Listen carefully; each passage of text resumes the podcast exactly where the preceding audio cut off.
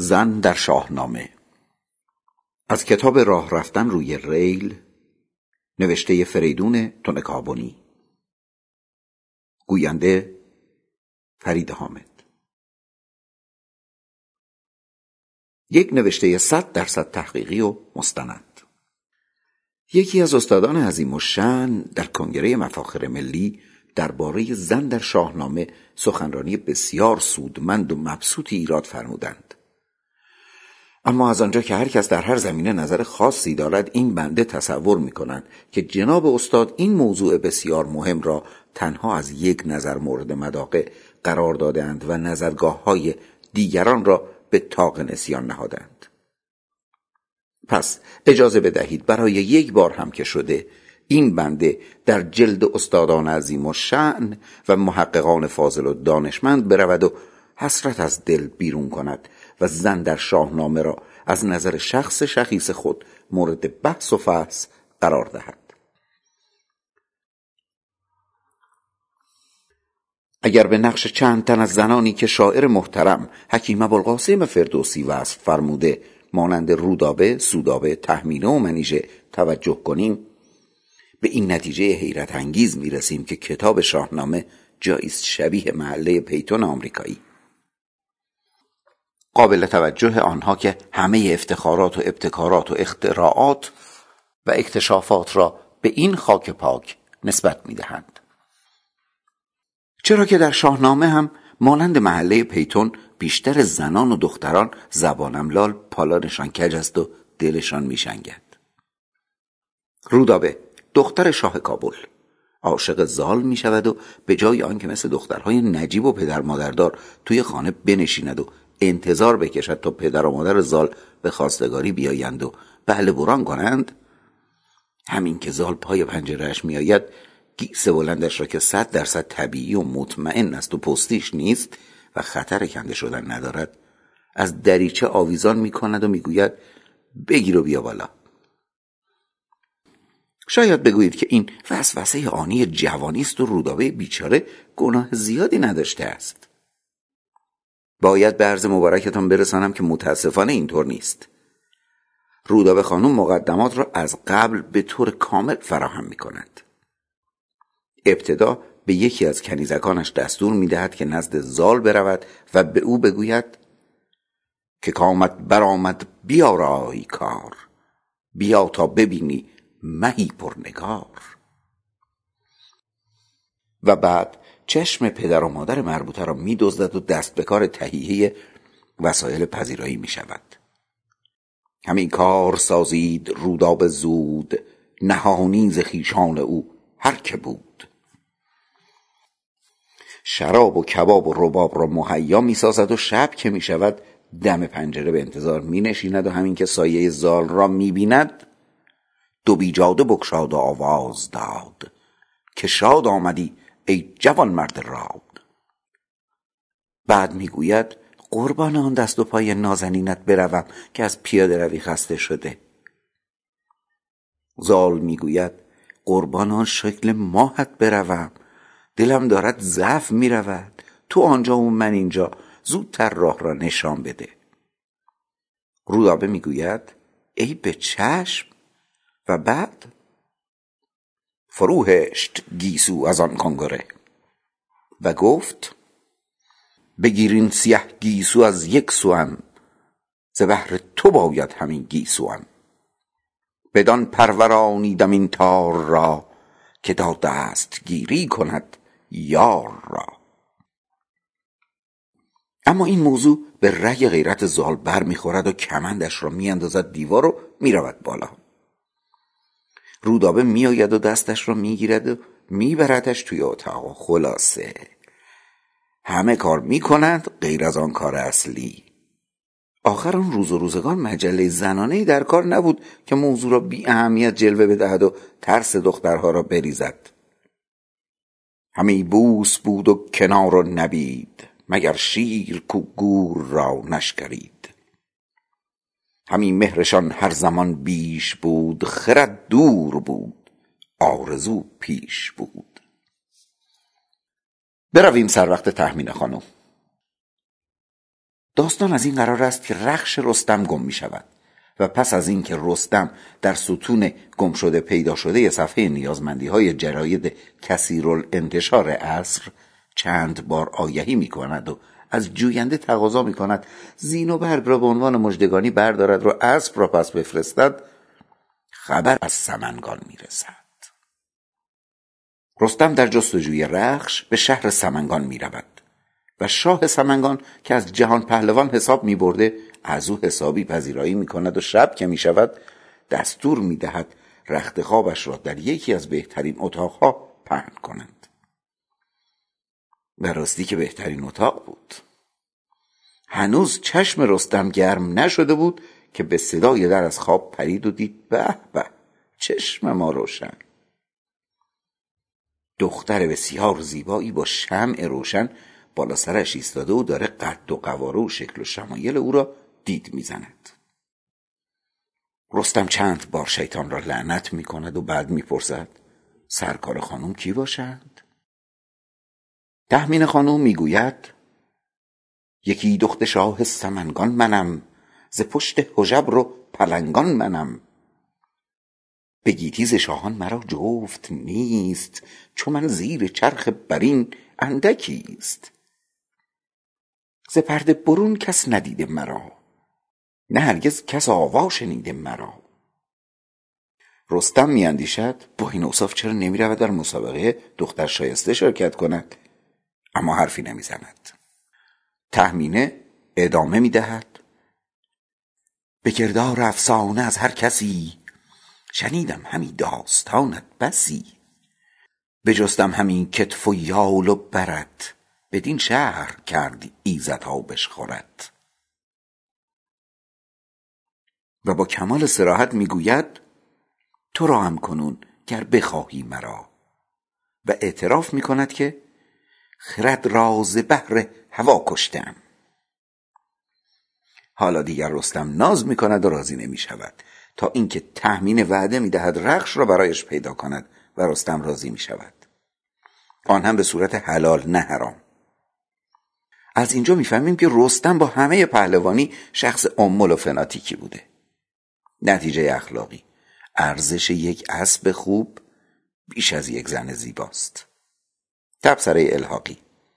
در این روز و روزگار ارزش یک اتومبیل بد بیش از یک زن خوب است. حالا نوبت می‌رسد به سودابه خانوم. این سودابه خانوم همان است که یک بار تو روی پدرش شاه هاماوران می ایستد و به جای اینکه در پاسخ سوال او که کاووس از تو خواستگاری کرده با ازدواج با او موافقی یا نه سر را پایین بیاندازد و رنگ ببازد و رنگ بردارد.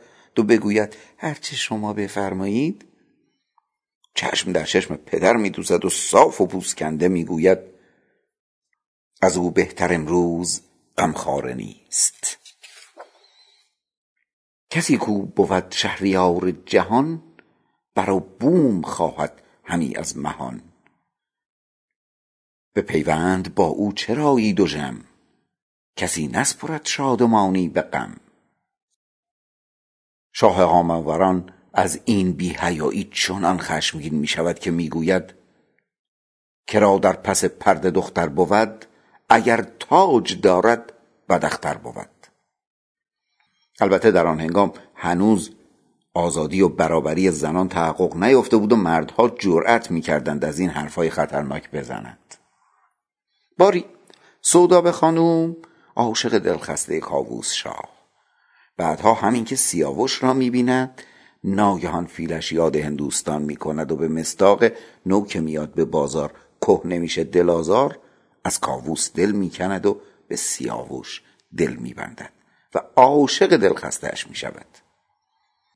چنان شد که گفتی تراز نخ است و یا پیش آتش نهاد یخ است. کسی را میفرستد و سیاوش را به بهانه دیدار از خواهران به شبستان می‌خواند. سیاوش طفل معصوم از همه جا بیخبر هم که زیر دست رستم به پهلوان تربیت شده بود و نه جرک و تویست بلد بود و نه آبجو خوردن و سیگار فرنگی کشیدن و از همه مهمتر در زمینه قر زدن دخترها و زنهای آشنا و بیگانه پاک از مرحله پرت بود و بیخبر و دست و پا چلفتی و خجالتی هم بود. به جای اینکه از شنیدن این پیشنهاد نیشش تا بناگوش باز شود اخمهایش تو هم می رود و این پا آن پا می کند تا عاقبت پدر دستور می دهد که برود. سیاوش هم که بچه حرف شنوی بوده بلند می شود و به شبستان می رود سودابه تا چشمش به جمال بی مثال سیاوش می افتد بیامد خرامان و بردش نماز ببر در گرفتش زمانی دراز. همی چشم و رویش ببوسید دیر نیامد ز دیدار آن شاه سیر. سیاوش با همه بی تجربگیش احساس می‌کند که این بوسه ها با بوسه مادرانه تفاوت زیادی دارد و کمی فرویدیسم قاطی آن است. پس زود خود را خلاص می‌کند و از آنجا در می‌برد.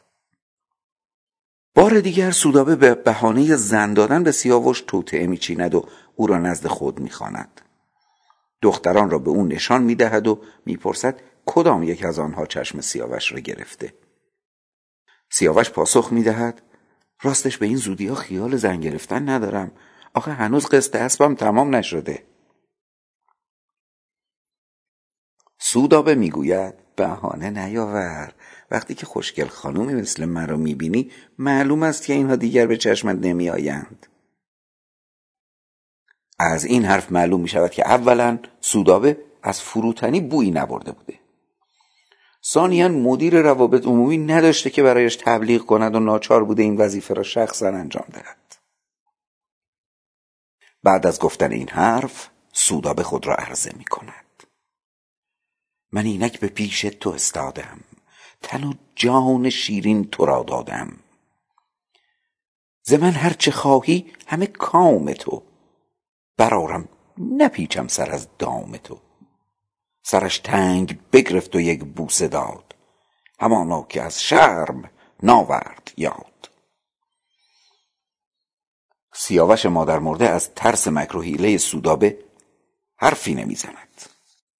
اما سودابه به این آسانی ها دست بردار نیست. بار دیگر او را به شبستان می‌خواند و این بار تهدید هم می‌کند. که تا من تو را دیدم مردم خروشان و جوشان آزردم.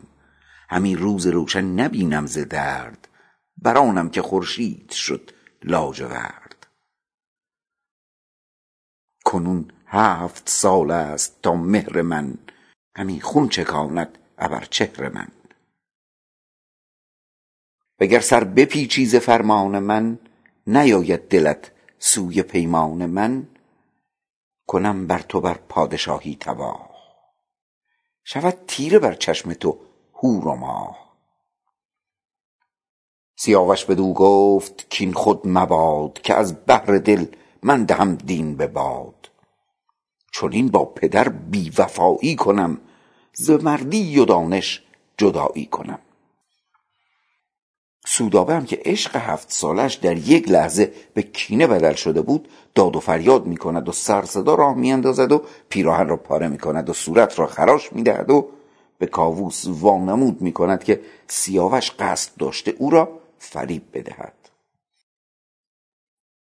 کاووس که معمولا از روی خلخلی و کم عقلی کارهایی می کرد مثلا با اینکه می‌دانست هنوز موشک و سفینه فضایی اختراع نشده به آسمان صعود می‌کرد یا به مازندران می‌رفت و خود را به اسارت می‌داد. این بار عقل می‌کند. اول دست و صورت سیاوش رو بو می‌کند. می‌بیند غیر از بوی صابون داروگر و خمیر ریش پالمولیو رایحه دیگری به مشام نمی‌رسد. حالان که سودابه از یک فرسخی سرش بوی تافت و صورتش بوی عطر شانل و نیناریچی و بدنش بوی اتکلان و دئو دورانت می‌داد. و اگر سیاوش با او کشمکش داشت هر آینه دست و صورتش از آن روایه اثر می گرفت. باری اینجا هم کلک سودابه خانم نمی‌گیرد.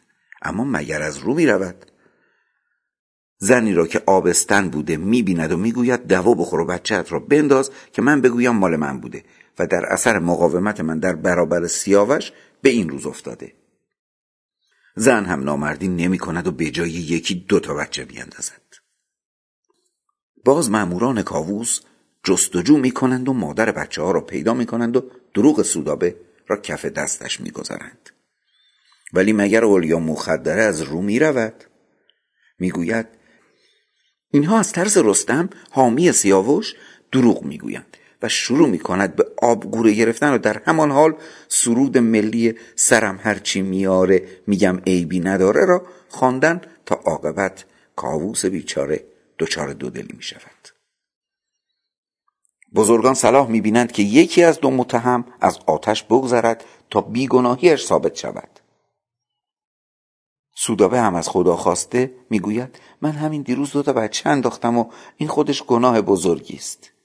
آن موقع هنوز کنترل خانواده باب نشده بود و بچه انداختن نه تنها تشویق نمی‌شد بلکه گناه بزرگی هم به حساب می آمد.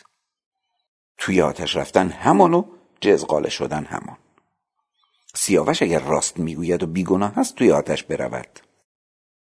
سیاوش میپذیرد و از آتش میگذرد و سودابه را که نزدیک است کشته شود از مرگ نجات می‌دهد و خود به توران می‌رود و چنان که همه می‌دانند در آنجا کشته می‌شود.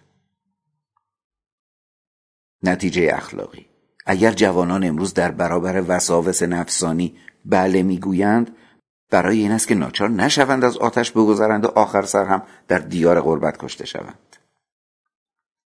اکنون نوبت منیژه خانوم دختر افراسیاب است که پسر سر به راه و پا به راهی مثل بیژن خان را فریب بدهد و از راه بدر کند. بیژن همراه گرگین برای انجام یک مأموریت اداری که ضمنا کار خیر و عامل منفعی هم بوده یعنی برای کشتن گرازهای مزاحم و دفع شر آنها از سر دهقانان به مرز توران می رود. کار را که به پایان می رساند گرگین حسادت می کند و دامی برای او می گذارد. بیژن که با همه پهلوانی جوان صاف و ساده است با پای خود در دام میافتد موضوع از این قرار است که گرگین می‌گوید در این نزدیکی دشت سبز و خرم است و منیژه همانجاست حال که تا اینجا آمده ای حیف است منیژه را ندیده به ایران برگردی. بیژن هم فیلش یاد هندوستان می کند خب دیگر جوانی است و هزار چم و خم.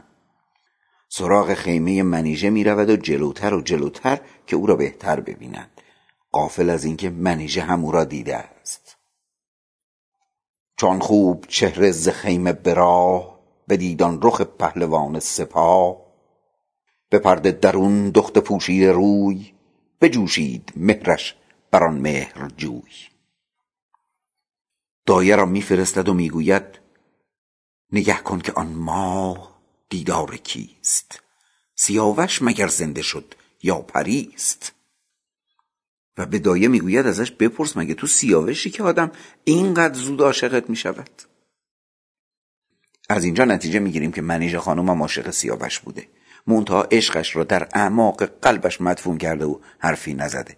و اگر نه فرنگیز خانم بر می داشت برای مشکل گشای مجله زنانه توران زمین می نوشت وجود خواهرم کانون گرم خانوادگی ما را تهدید می کند.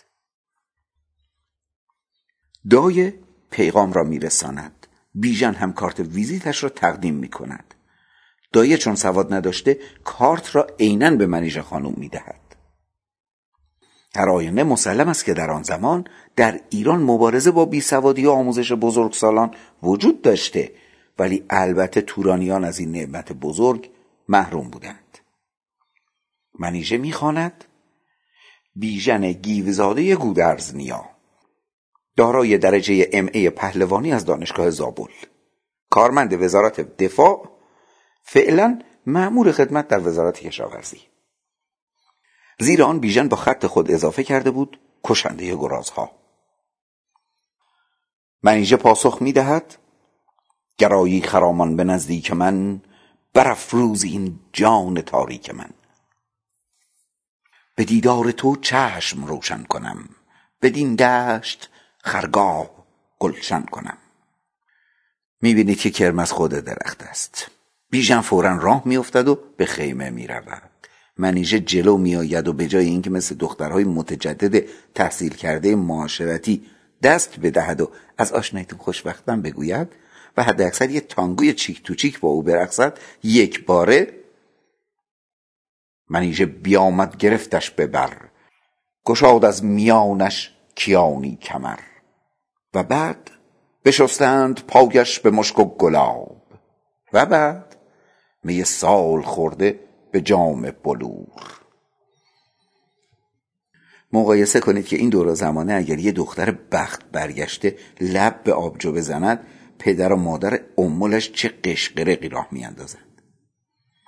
و نتیجه اینکه سه روز و سه شب شاد بودند به هم.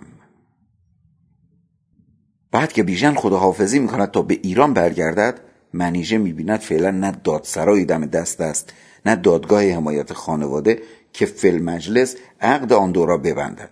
ناچار خود باید به فکر خود باشد.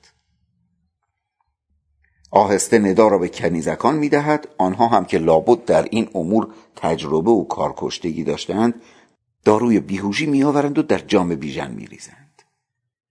بیژن که بیهوش می‌شود منیژه او را پنهانی به کاخ خود میآورد. چو بیدار شد بیژن و هوش یافت نگار سمنبر در آغوش یافت. بیژن با خود می‌گوید ای دل غافل دیدی چه غلطی کردم؟ آمد به سرم از آن چه میترسیدم. تره گرفتم قاطق نانم بشه قاتل جانم شد. منیژه بدو گفت دل شاد دار. همه کار نابوده را باد دار. بیژن هم می‌گوید صحیح است احسنت. و شب و روز پارتی های حسابی را میاندازند خوردن و نوشیدن و رقصیدن. و چون در آن روزگار هنوز ضبط صوت و رادیوگرام اختراع نشده بود وظیفه پخش موسیقی را کنیزکان چینی بر عهده می‌گیرند از آن طرف موسیقی پرسر و صدای رقص دربان را خبر می کند که خبری هست. سرک می‌کشد و می‌بیند بله یک جوان گردن کلفت وسط دیویس سیصد تا دختر نشسته و سرگرم گل گفتن و گل شنیدن است. میدود و افراسیاب را خبر می‌کند و هنوز یک ساعت نگذشته بیژن بدبخت دست و پا بسته در برابر دادگاه صحرایی ایستاده بود. و گرسیوز هم به عنوان وکیل تسخیری کنارش بود. آخر آن موقع بین ایران و توران حالت جنگ وجود داشت. سازمان مللی هم که در کار نبود. که وساطت کند و آتش بس بدهد. عاقبت در عنفوان جوانی و بهار زندگانی به اعدام محکوم می شود و نزدیک است مراسم انجام شود که پیران از راه می رسد و یک درجه تخفیف برایش می گیرد بیژن را میاندازند توی چاه و منیژه را هم سر و پا برهنه از کاخ بیرون می‌کنند. از حق نباید گذشت که منیژه اینجا فداکاری و از خود گذشتگی می‌کند و از این در و آن در نان گدایی می‌کند تا بیژن در زندان از گرسنگی نمیرد. البته نان زیادی هم نصیب منیژه نمی شده چون تورانیان می ترسیدند اگر به اون نان بدهند برایشان بد بشود. با این همه نمی شود از قمبز در کردن منیژه صرف نظر کرد که برستم که برای نجات بیژن آمده است می‌گوید منیژه منم دخت افراسیاب. برهنه ندیده تنم آفتاب. نتیجه اخلاقی. زنانی که داستانشان گفته شد همه سطح بالا هستند و ما را نرسد که در کارشان فضولی و چند و چون کنیم. جز آن که به قول یکی از ظرفا بگوییم چنین کنند بزرگان. پایان.